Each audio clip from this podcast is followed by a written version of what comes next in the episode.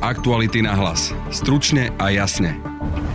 Reformu nemocníc chce trojca koaličných strán pretlačiť aj bez podpory hnutia Zmerodina. Budete počuť šéfku zdravotníckého výboru za SAS Janu Cigánikovú. Áno, čo sa týka Borisa Kolára, jasné, že to presadíme bez neho. Nezaradeného opozičného poslanca Miroslava Kolára, ktorý vláde reformu podporí. Je zbytočné zomrieť v nemocnici vo vlastnom meste, keď môžem dostať kvalitnú zdravotnú starostlivosť možno v okresnom meste o 20 km ďalej. A aj opozičného exministra zdravotníctva Richarda Rašiho zo strany strany hlas. Toto je zle pripravená reforma od zeleného stola.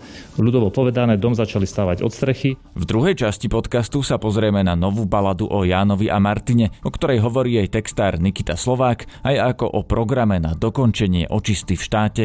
Nezaslúžime si byť Balkánom Strednej Európy. Tak preto vlastne sme všetci takí, ako ľudia okolo mňa sú vydeseli a boja sa, že sa to vráti zase, tak upozorňujeme na to. Počúvate podcast Aktuality na hlas. Moje meno je Peter Hanák. Naštartujte váš biznis s modelmi Ford Transit z edície Worker. Ikony užitkových vozidiel Ford sú teraz cenovo dostupnejšie než kedykoľvek predtým. Či už si zvolíte van, kombi alebo podvozok, s edíciou Worker získate top pomocníka pre vaše podnikanie. Teraz už od 12 999 eur z DPH. Naštívte predajcu značky Ford a vyskúšajte modely Ford Transit. Viac na Ford. Ford Transit – istota pre váš biznis. Aktuality na hlas. Stručne a jasne. Predseda koaličnej strany Sme rodina Boris Kolár je ešte odhodlanejší bojovať proti plánovanej reforme zdravotníctva, po tom čo precestoval niekoľko regionálnych nemocníc, kde sa miestni ľudia obávajú zatvárania niektorých nemocničných oddelení. Našu podporu nebudú mať, kľudne nech ma z tej vlády vyhodia. 17 poslancov hnutia Smerodín nepodporí rušenie nemocníc, my budeme stať za tými ľuďmi, lebo som počul unisono v každom jednom okrese to isté. Neberte nám to, nerušte nám to, potrebujeme to. To sú nezmysly, ktoré tu nám idú pripraviť a rušíte to nemocnice. Nepodporíme to. A urobím všetko preto, aby to v tom parlamente neprešlo. Pri mikrofóne mám Janu Cigánikovú, predsedničku zdravotníckého výboru za SAS. Dobrý deň. Pozdravujem, dobrý deň. Podľa vás Boris Kolár, ktorý chodí po tých nemocniciach a robí si kampaň, ako to povedal aj váš predseda, robí dobrú vec alebo nie? Nie, robí podľa mňa veľmi zlú vec, možno aj zo svojho pohľadu, z toho politického, lebo si myslím, že prichádza čas, keď budú vzácnejší politici, ktorí na rozdiel od tých predtým vedia aj zmeniť veci k lepšiemu a nebojú len za to, aby všetko zostalo po starom. Ale dobre, vyhodnotil to, ako to vyhodnotí. Ja si myslím, že to je aj dôvod, že komunálne voľby je nejaký taký politický marketing, že to je skutočný dôvod. Ale najmä nerobí dobrú vec podľa mňa preto, lebo to naozaj jednoducho bude dopadať na zdravie a životy tých ľudí práve v tých regiónoch, lebo si povedzme, povedzme, za čo on vlastne bojuje. Za to, aby to zostalo tak, ako to je. To naozaj, toto je, že sme spokojní a takto to chceme nechať. To je, to je riešenie. A ja úplne rozumiem, že sa obávajú zmeny aj tí ľudia. Myslím si, že úprimne sa obáva aj každý jeden, ktorý sa o to zaujíma. Aj ja mám obavy, či sa to spraví najlepšie, ako, ako je možné. A, ale predsa neriešim to tým, že idem do regiónov podporovať tú, e, tú neistotu ľudí, ale idem, moje kroky vedú na ministerstvo zdravotníctva, na študenci zákon a pýtam sa na každú jednu pochybnosť, ktorú mám a ja toto robím už rok a pol. No dobre, ale pokiaľ naozaj tí ľudia v regióne majú obavu, že prídu tam o nejaké pracovisko lekárov. Ale o to aj ide, nie? že aby nebolo v každom okresnom meste všetko, lebo to sa ťažko manažuje.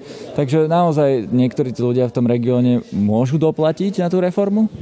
Neviem, či sa to dá nazvať doplatiť, lebo áno, máme jednu z najhustejších sietí nemocníc v Európskej únii a dávame, jednoducho máme, sme chudobnejšia krajina ako iné, to, to znamená, máme málo peňazí na to, aby sme to všetko uživili, či už materiálno-technicky, alebo aj personálne, aby mali teda nejaké normálne platy. Z tohoto vyplýva, že teda teda tie e, nemocnice sú nedostatočne saturované, tie oddelenia. A máme oddelenia, kde jednoducho už dnes ľudia chodia do vzdialenejších nemocníc, aj keď tá bližšia robí ten výkon, preto lebo jednoducho je kvalitnejšie to, to oddelenie, ktoré je ďalej.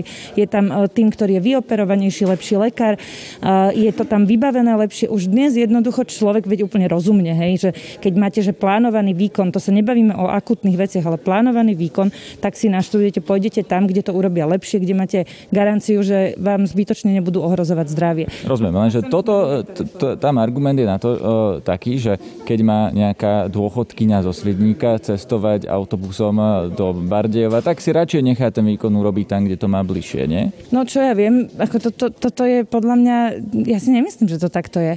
A aj tá pani dôchodkyňa má predsa nárok na to, aby, bola, aby jej zdravie nebolo ohrozené a opakujem, že sa bavíme o výkone, ktorý je dopredu naplánovaný a úplne, nie je to niečo časté. A pozrieme sa aj na druhú stránku veci. Dnes pani dôchodkyňu operujú a potom po oper- dajme napríklad výmena bedrového klobu. Plánované, urobia aj to. A teraz čo následujem? No mala by nasledovať rehabilitácia. Ten bedrový klub stojí niekoľko, viac ako 10 tisíc eur, celkovo tá operácia. Má nasledovať rehabilitácia, ale my nemáme kde rehabilitovať, lebo nemáme lôžka, tak ju posielame domov. A keď doma nezačne ona okamžite rehabilitovať a nemá tam kto s ňou, tak o niekoľko rokov, možno aj mesiacov sa vráti naspäť a znova absolvuje tú operáciu operáciu to, čo robí táto reforma, je aj to, že vy, vy, um, vlastne vyrába akoby z tých akútnych lôžok, vyrába aj tieto lôžka, kde sa bude riešiť následná dlhodobá starostlivosť a tam patrí aj rehabilitácia napríklad. Čiže pani dôchodkyňa síce pôjde možno o 20 km ďalej tým autobusom, aj dnes musí s autobusom len pôjsť ďalej. Tam je spravia uh, operáciu na vybavenom pracovisku, operátori, ktorí to robia často a teda tak ako keď robíte šport, hej, že keď trénujete dvakrát denne, budete mať lepšie výsledky, ako keď uh, trénujete raz za mesiac, tak to je to aj s operáciami. Čiže spraví aj operačný tým, spraví e, operáciu tak, že má menšie rizika a následne bude prevezená bližšie k bydlisku na tú rehabilitáciu, kde sa o ňu postarajú a kde je vlastne bližšie, môžu za ňou chodiť e, rodina. Ďalšie... Dobre, do tohto vám vstúpim už s tou politickou otázkou, že čo teda s Borisom Kolárom, ktorý tvrdí, že toto nepodporí, tak budete čo, presadzovať to bez jeho podpory a budete sa spoliehať, že to nejakými 75, 6 hlasmi prejde? Hneď vám poviem, pán poslednú vec mi len dovolte povedať, lebo ešte posledná obava, čo v regiónoch sa s ňou stretávame, je zamestnanosť. Tieto nemocnice často bývajú najväčším zamestnávateľom a obávajú sa toho, že ľudia prídu o prácu. Prosím vás, ani toho sa nemusia bať, pretože tie nemocnice nezaniknú, oni sa len menia. Možno pár špecialistov bude musieť cestovať ďalej, za to by mali byť adekvátne ohodnotení samozrejme, ale ten personál bude mať kde ďalej byť, nebude sa prepúšťať. Tak ešte toto je posledná vec. Máme teraz k Borisovi Kolárovi? Áno, čo sa týka Borisa Kolára, jasné, že to presadíme bez neho, no tak veď nebudeme teraz všetci prešlapovať na mieste ďalších 12 rokov, my sme chceli predsa byť iný ako smer, tak keď, ní, keď jednoducho s tým nebude súhlasiť a bu- ja si myslím, že aj preto to robí, aby mohol povedať potom pri voľbách, pred voľbami, že no pozrite, ja som za to nehlasoval. No veď dobre, tak keď to chce takto, tak OK. Ale ja budem dúfať, že bude počúvať na jasné dáta. Napríklad som ho počula obhajovať nemocnicu, ktorá jednoducho má oveľa väčší počet rehospitalizácií ako iné, ako, ktorá má oveľa väčší počet cisára, cisárských rezov po, e, pri tehotných ženách pri pôrodoch ako iné. No asi sa treba si sadnúť k tým číslam a povedať si úplne jasne, že čo chce. Že či chce e, oddelenia a nemocnice, ktoré ohrozujú zdravie a životy ľudí, alebo chceme menej nemocnic, ale kvalitnejších, alebo menej oddelení, kde sa robí plánovaná operatíva, ale kvalitnejších a viac lôžok, kde budeme môcť tým, práve s tými ľuďmi, ktorých obhajuje napríklad rehabilitovať a doliečovať. Rozumiem, ale znova politicky. Na čo je potom taký člen koalície, keď musíte hlasovať e, bez neho a presadzovať to bez neho, keď má problém s týmto, má problém so zdravotníctvom, má problém s lesmi, má problém s návrhmi z ďalších oblastí. No tak sú iné návrhy, pri ktorých hlasuje s nami a sú niektoré, s ktorými má problém. Toto už je proste na diskusiu na koaličnú radu. Opakujem, budem sa ho snažiť, budeme sa ho snažiť presvedčiť, že robiť reformu nemocnic je dobrý krok, pretože som presvedčená, že je dobrý a potrebný a je to už iba jeho zodpovednosť a vizitka, keď za to nebude hlasovať. Dôležité je, aby sme to ako koalícia dokázali uh, uviesť, nielen, nielen uh, uviesť do legislatívy, ale potom aj reálne do praxe a toto je napríklad e, bod, ktorého sa obávam ja ešte viac. Prečo? Tak to bude, ono je jedna vec je napísať e, nejaké všeobecné pravidlá, ale o rok má vzniknúť konkrétna mapka a tam sa len začne, tam nám budú volať všetci tí naši krajskí a okresní e, politickí nejakí funkcionári, kolegovia, kamaráti, ktorí nás budú prosiť, aby práve tá ich nemocnica tam zostala napriek tomu, že možno budú úplne legitimné dôvody a tam sa ukáže, kto naozaj naozaj chce robiť politiku a kto chce skutočne uh, meniť veci k lepšiemu, tak aby tu po nás systémovo zostalo lepšie Slovensko. Teraz mám pri mikrofóne v parlamente pána Miroslava Kolára, opozičného poslanca, ktorý je predsedom opozičnej mimoparlamentnej strany Spolu. Dobrý deň. Dobrý deň. Pán Kolár, keď sa bude hlasovať v parlamente o reforme nemocníc, podporíte ju? O, samozrejme zaujímavé bude to finálne znenie, v akej podobe budeme o tej reforme hlasovať, ale v princípe ja podporujem reformu zdravotníctva, aj samotnú reformu nemocníc, ktorá je ale z môjho pohľadu len sú jednou zo súčastí. Dôležitá pre mňa bude reforma tej primárnej sféry, pretože keďže som aj primátor, viem, aký problém máme so všeobecnými, s detskými lekármi a tak ďalej, ale v princípe, pokiaľ sa tam nezmenia nejaké veci, ktoré by mi zabránili ju podporiť, tak áno. Práve o to ide, že váš menovec, pán Boris Kolár eh, z koaličnej strany sme rodina obchádza nemocnice s argumentom, že práve regióny nechcú, aby sa tá reforma v tejto podobe presadila, že protestujú, že eh, niečo teda z ich nemocníc ubudne, pokiaľ sa teda nezrušia. Vy si to nemyslíte? Viete, toto je taký populizmus. Ja rozumiem napríklad mojim kolegom primátorom, ktorí rok pred komunálnym voľbami jednoducho musia sa v úvozokách hádzať o zem, o svoju nemocnicu, o svoj súd a tak ďalej. A Boris Kolár zase len zneužíva tému a bráni reformám. Treba sa pozrieť detálne, čo tá akoby reforma siete tých nemocníc prinesie.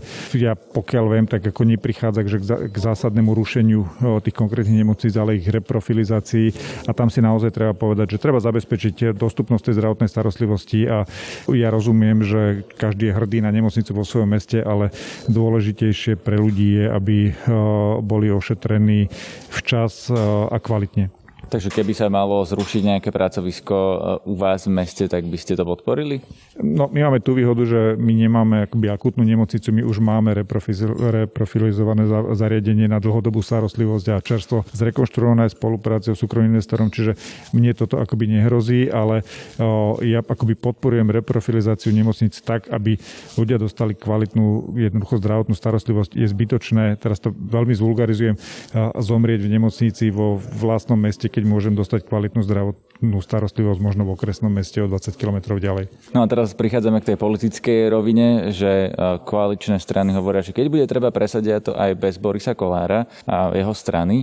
Keď sme sa o tomto my dva rozprávali naposledy, tak sme sa rozprávali o tom, spočítali hlasy, koľko má koalícia e, hlasov e, bez Borisa Kolára. Napočítali sme, myslím, 73 opravte ma, ak sa mýlim.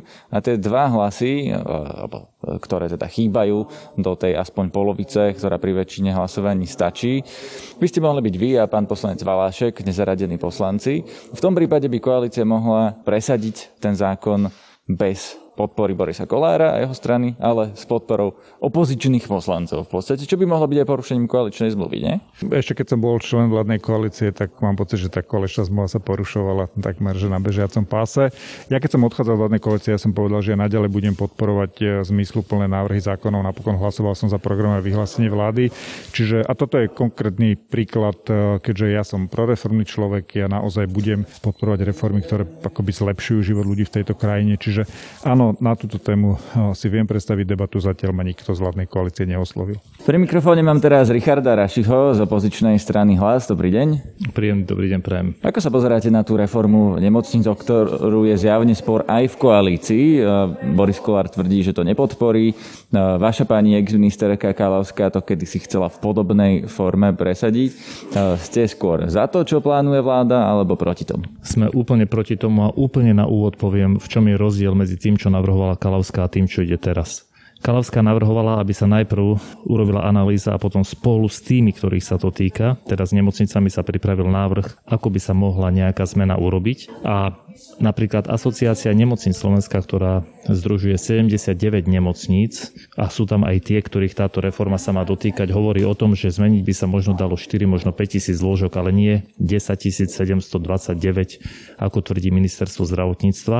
A pre tých, čo sa o toto hlbšie nezaujímajú, veľmi jednoducho vysvetlím. Ide o to, že sa budú rušiť akútne lôžka a meniť sa na chronické a rehabilitačné. To znamená, že zanikne chirurgia, interná, detské oddelenie, novorodenecké alebo ginekológia a pôrodnica a ostanú iba lôžka dolečovacie a rehabilitačné. Prepačte, ale oni zaniknú, pretože to sa môže stať, že sú tu len tí lekári, ktorých eh, je napríklad málo, niekde inde sa presunú, sestry sa presunú niekam inam. Akutné lôžka zaniknú a zmenia sa na chronické.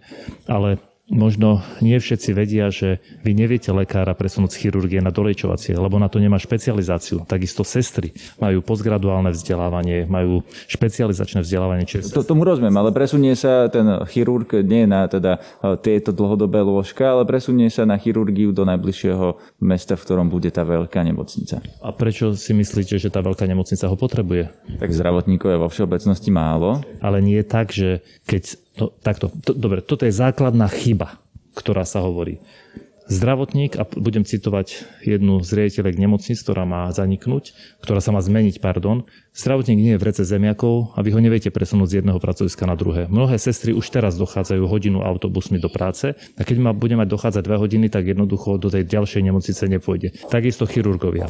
Problém je skôr v ambulantnej sfére, kde chýbajú všeobecní lekári, ktorí sú ktorí majú vekový priemer takmer 60 rokov, alebo aj ambulantní špecialisti. Čiže tu sa treba zameriavať, ale keď niekto povie, že títo lekári sa automaticky presunú do ostatných nemocníc, tak to nie je pravda. Na to... Ale môžu sa teoreticky presunúť do tých ambulancií, nie? keď e, náhodou tam chýbajú v tej nemocnici, e, nebudú chcieť pracovať alebo nebude tam pre nich uplatnenie. Nepresunú sa do ambulantnej sféry? A ako sa presunú do ambulantnej sféry? Však ambulancia nie je o tom, že vojdete do miestnosti a na druhý deň pracujete.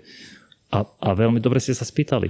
Vidíte nejakú analýzu, ktorá by vravela, že v tejto nemocnici zrušíme chirurgiu a vytvoríme 5 ďalších ambulancií, však na to treba aj peniaze. To je niekoľko desiatok. Áno, ale to, čo sa zruší, to ešte nevieme, to budeme vedieť. Sme sa dozvedeli teraz až po komunálnych voľbách. Ambulantní lekári ani neboli oslovení kvôli reforme nemocnic, že či dokážu, však to treba tých ľudí vyvzdelávať a treba ich aj pripraviť a treba aj určiť, kde ten lekár má ísť. Toto je zle pripravená reforma od zeleného stola, keby bola robená s ambulantnými poskytovateľmi, všeobecnými lekármi, špecialistami a nemocnicami, tak by sa mohlo povedať, že v danom regióne vieme toľko to lôžok transformovať a takéto ambulancie k tomu môžeme urobiť a toľko toto bude stať a títo ľudia, dá sa s nimi dopredu rozprávať, keď vo vašom e, vo vašej nemocnici zmeníme, zrušíme chirurgiu, lôžkovú časť, tak bude čas z vás môcť pracovať v jednoďovej chirurgii a pre dvoch alebo troch lekárov, ako sa to určí, sa vytvoria ambulancie. Nič sa z tohto neudialo, nič. Pretože ľudia na ministerstve trojčlenný tím vedúci, ktorý riešil e, túto transformáciu, teda rušenie akutných lôžok, ani jeden z nich nikdy nebol pri lôžku pacienta, ani na ambulancii, ani v nemocnici a ani jeden z nich nebol nikde v regióne. Ani sa nestretli s asociáciou nemocníc Slovenska a s ostatnými zástupcami predtým, ako povedali, že treba zrušiť 38% všetkých akutných lôžok. Čiže ľudovo povedané, dom začali stavať od strechy, bez toho, aby ho začali stavať od základov a preto je taký veľký odpor. A to nie je odpor opozície, to upozorňujem, to je odpor všetkých zástupcov zdravotníkov z terénu plus primátorov, starostov a županov. Dobre, pán Raš, ja tu vás zastavím, lebo vy hovoríte že o stavaní domu od strechy, ale nemali by sme stavať práve od tých pacientov, lebo vy ste začali od zdravotníkov, že zdravotníci e, budú sa musieť presúvať, budú musieť cestry cestovať ďaleko za prácou, ale veď napríklad na tlačovke s ministrom Langvarským, kde to predstavil, bola zástupkyňa paciento, e, pacientov, pacientskej organizácie, ktorá hovorila, že pacienti to podporujú, pretože pacienti už teraz dochádzajú za tými kvalitnejšími výkonmi do kvalitnejších našich nemocnic. Nie je to pravda, bolo to vyjadrenie pani Leviovej a keď sa jej pôjdete spýtať dnes, tak určite vám nepovie, že všetci pacienti to podporujú a bolo to vyjadrenie nešťastné a vytrhnuté z kontextu. Zdravotníci sa nebúria kvôli sebe. Zdravotníci sa búria kvôli tomu, lebo sú upozorňovaní pacientami, ktorí už teraz majú problémy s dostupnosťou zdravotnej starostlivosti. Pár jednoduchých príkladov. Svidník, ktorý je na zozname možno v top trojke keď zanikne svidník, tak ministerstvo tvrdí, že sa tam pacienti dostanú posilnenými sanitkami. No tak poprosím hoci koho z Bratislavy, nech sa vybere z Prešova do Svidníka alebo z nejakých obcí do Svidníka a nech tam skúsi obehnúť čo je len osobné auto po týchto cestách, kde nie je ani jedna diálnica, chodí viac ako 5000 kamionov denne. Ministerstvo povedalo, nevadí, posilníme leteckú službu. Ale zabudlo sa pozrieť na to, že v okrese Svidník z 360 dní je iba 60 letových. Potom ministerstvo povie, že Pacient má ísť za lepším. Súhlasím, pacient má ísť za lepším. A povedia, že to lepšie znamená, že tam, kde sa odoperuje viacej operácií, tak ten výkon bude robený lepšie. Znie to logicky, to myslím nespochybňuje nikto. Zamyslel sa niekto, že urobia aj porovnanie, koľko lekárov tých operácií vykoná? Lebo keď máte tisíc operácií a 2000 operácií na druhom pracovisku, tak logicky každý povie, že ten, tam, kde urobia 2000 operácií, tak tam sú tí chirurgovia vyoperovanejší. No ale keď tých tisíc operácií urobí 5 chirurgov, každý ich urobí 200. A keď tých 2000 operácií urobí nie 10, ale 15 chirurgov, tak tá vyoperovanosť je aj v tom menšom okrese lepšia. A toto vôbec nebolo brané do úvahy. Reforme nemocníc sa v našich podcastoch ešte budeme podrobne venovať. Na budúci týždeň vám prinesieme rozhovor s exministrom zdravotníctva a dnes poslancom za Oľanom Marekom Krajčím. Aktuality na hlas. Stručne a jasne. Na svete nová hudobná balada, tentoraz o Jánovi a Martine, o našom kolegovi a jeho snúbenici Jánovi Kuciakovi a jeho Martinke. Rovno s videoklipom a s programom s heslom, hashtagom Dokončíme to. Pozrieme sa na ňu v druhej časti nášho podcastu s autorom textu Nikitom Slovakom. Pekný deň prajem. Pekný deň prajem. Pozerám na tváre, smejú sa z obrázku. Na tváre, smejú sa z obrázku, tak málo času im život dal na lásku. To sú úvodné slova hudobnej balady. Ako na vás prehovorili tie tváre? Čo vám povedali? No, tak ja som mal vlastne to šťastie poznať Janka osobne, že sme v niečom spolupracovali, také drobnosti, takže, takže vedel som, o koho ide. A druhá vec je, vždycky to je také vlastne dojímavé, to, že keď sa mladý človek nedožije toho veku, aby sa mohol reprodukovať, alebo aby si mohol založiť rodinku a tak.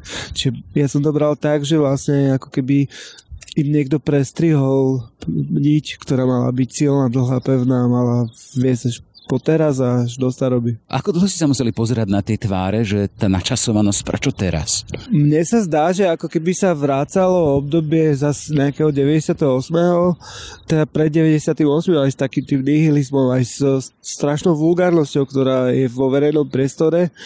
A keď niekto videl film Terminator, tak tam vlastne bolo také, taký, že najnovší typ Terminatora T-1000, ktorý sa po kvapkách zlieval dokopy.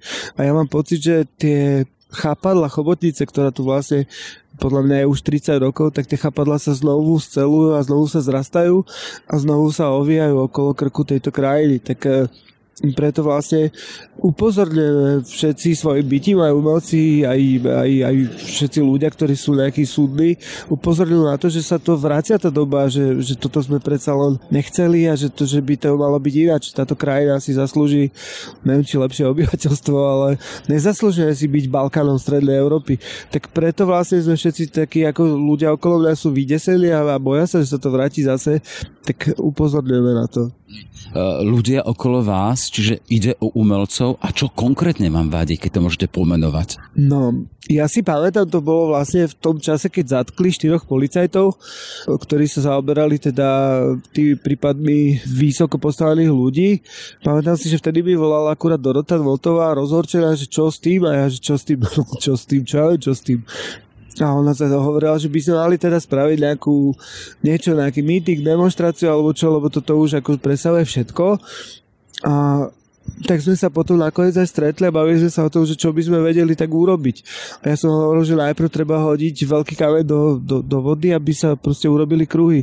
Že najprv treba urobiť niečo naozaj také, ako čo chytí ľudí za srdce a čo im vlastne pripomenie. Ďalšie je to, že my sa tu ohľadáme falošnými hrdinami a Janošikmi a neviem kým všetkým a vlastne kúsok od nás, pred, skoro až pred našimi očami vlastne zomrel chlápec, výjimočný novinár pre demokraciu, aj keď to znie ako klíše a určite to nemenil urobiť, obetovať sa, ale, ale tá obeta sa stala.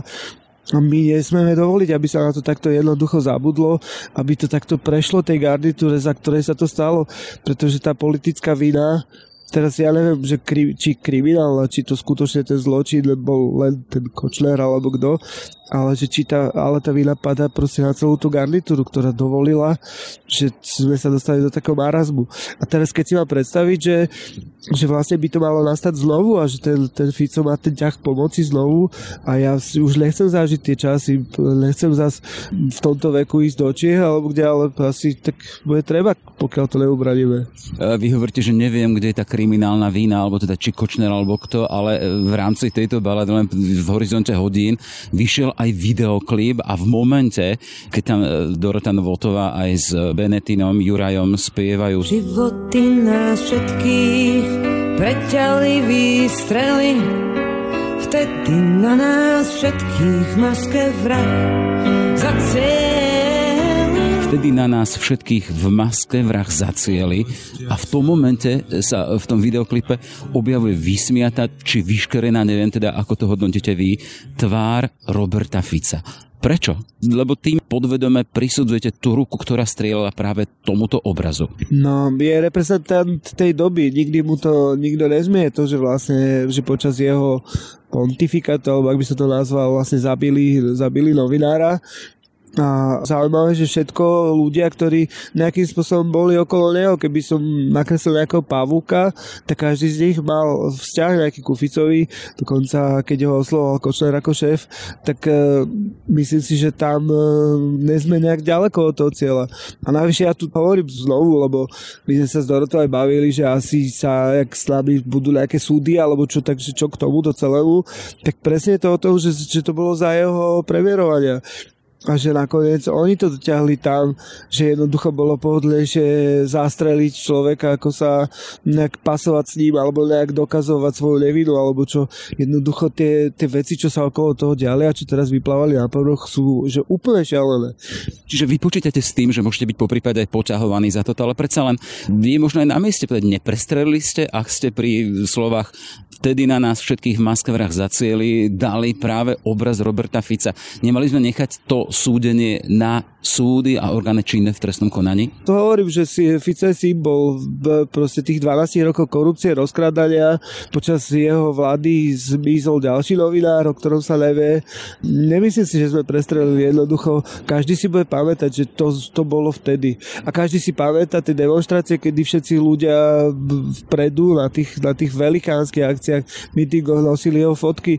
Jednoducho teraz sa nebavíme o tom, že či on potiahol kohútik, nepotiahol, či on poslal ľudia alebo neposlal. Jednoducho vládol tak, že to umožnilo alebo že to vyprovokovalo proste takýto čin. Čiže vy hovoríte o tejto balade ako o takom kameni, ktorý sa hodí do vody a urobí vlny.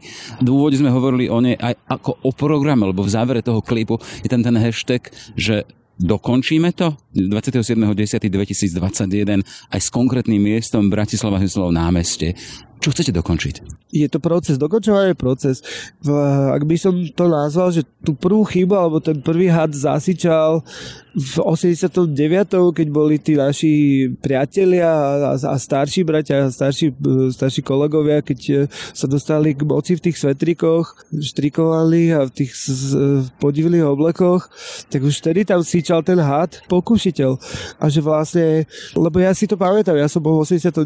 zrovna na tribúne a pamätám si, že vedľa mňa už inžinier s tenkými perami a krutým ksichtom Jan Slota, vtedy ešte chudý, hovoril o tom, ako sa musíme otrhnúť ako je podstatné a najpodstatnejšie na svete byť člen nejakého národa alebo nejakého zoskupenia a podobne. Čiže vtedy už vlastne začal síčať ten hád a každý z tých premiérov a každá, každá z tých vlád vedela o tom, že tam je korupcia a každá z, z nich mala šancu to zničiť, ale, ale, ale proste nikdy to niekto neurobil. Teda nie zničiť, ale bojovať, lebo korupcia je zase akože niečo, čo sa, čo sa nedá jedným šmahom, že sa to zlikviduje a už, už to nebude. To znamená, že všetci mali šancu to proste urobiť, e, obmedziť, hej, že ako sa hovorilo, že, že teraz sa dáva 20%, teraz sa dáva 30%, no tak všetci vedeli aj nejaké cely, vedeli nejaké tarify. Vždy, keď sa zmenila vláda, tak rozoslali tie víťazné strany svojich emisároch po starostoch a po neviem kým, ako čo sa týka eurofondov. A stále to tak bolo. Každý to vedel, aj ten, aj ten človek, ktorý to dotiahol najďalej politicky a ktorý, ktorý politicky posunul to Slovensko, aj ten Zurinda vedel o tom, že sa toto deje v tej vláde. A proste každá, žiadna vláda nebola ako keby čistá. A aspoň to chce je. Jak bolo to v prelete nad kukučím hniezdom, že ten Indian chytil obrovitánsky zásobník na vodu alebo čo a, a vybil si im to okno a povedal, že aspoň som to skúsil, lebo, lebo keď to neskúsime, tak sa to nestane nikdy. Dokončíme to, ja viem, ako je to proste už len kvôli tomu, že môžeme povedať, že sme to skúsili, už len kvôli tomu, že chcem zase zažiť to, čo sme zažívali pri slušnom Slovensku, že nejakú, nejakú formu katarzie toho, že sa stretneme s ľuďmi, ktorí rozmýšľajú ako my a chvíľku si vlejeme nejakú nádej. Toľko teda Nikita Slovák. Celý rozhovor o novej balade o Janovi a Martine vám prinesieme v zajtrašom ráno na hlas. A celá krajina to spomína žili zbytočne. Jan ani Martin To je na dnes všetko. Na tejto epizóde podcastu Aktuality na hlas sa podielali Jaroslav Barborák, Valentína Rybárová, Adam Oleš a Matej Ohrablo. Zdraví vás Peter Hanák. Aktuality na hlas. Stručne a jasne.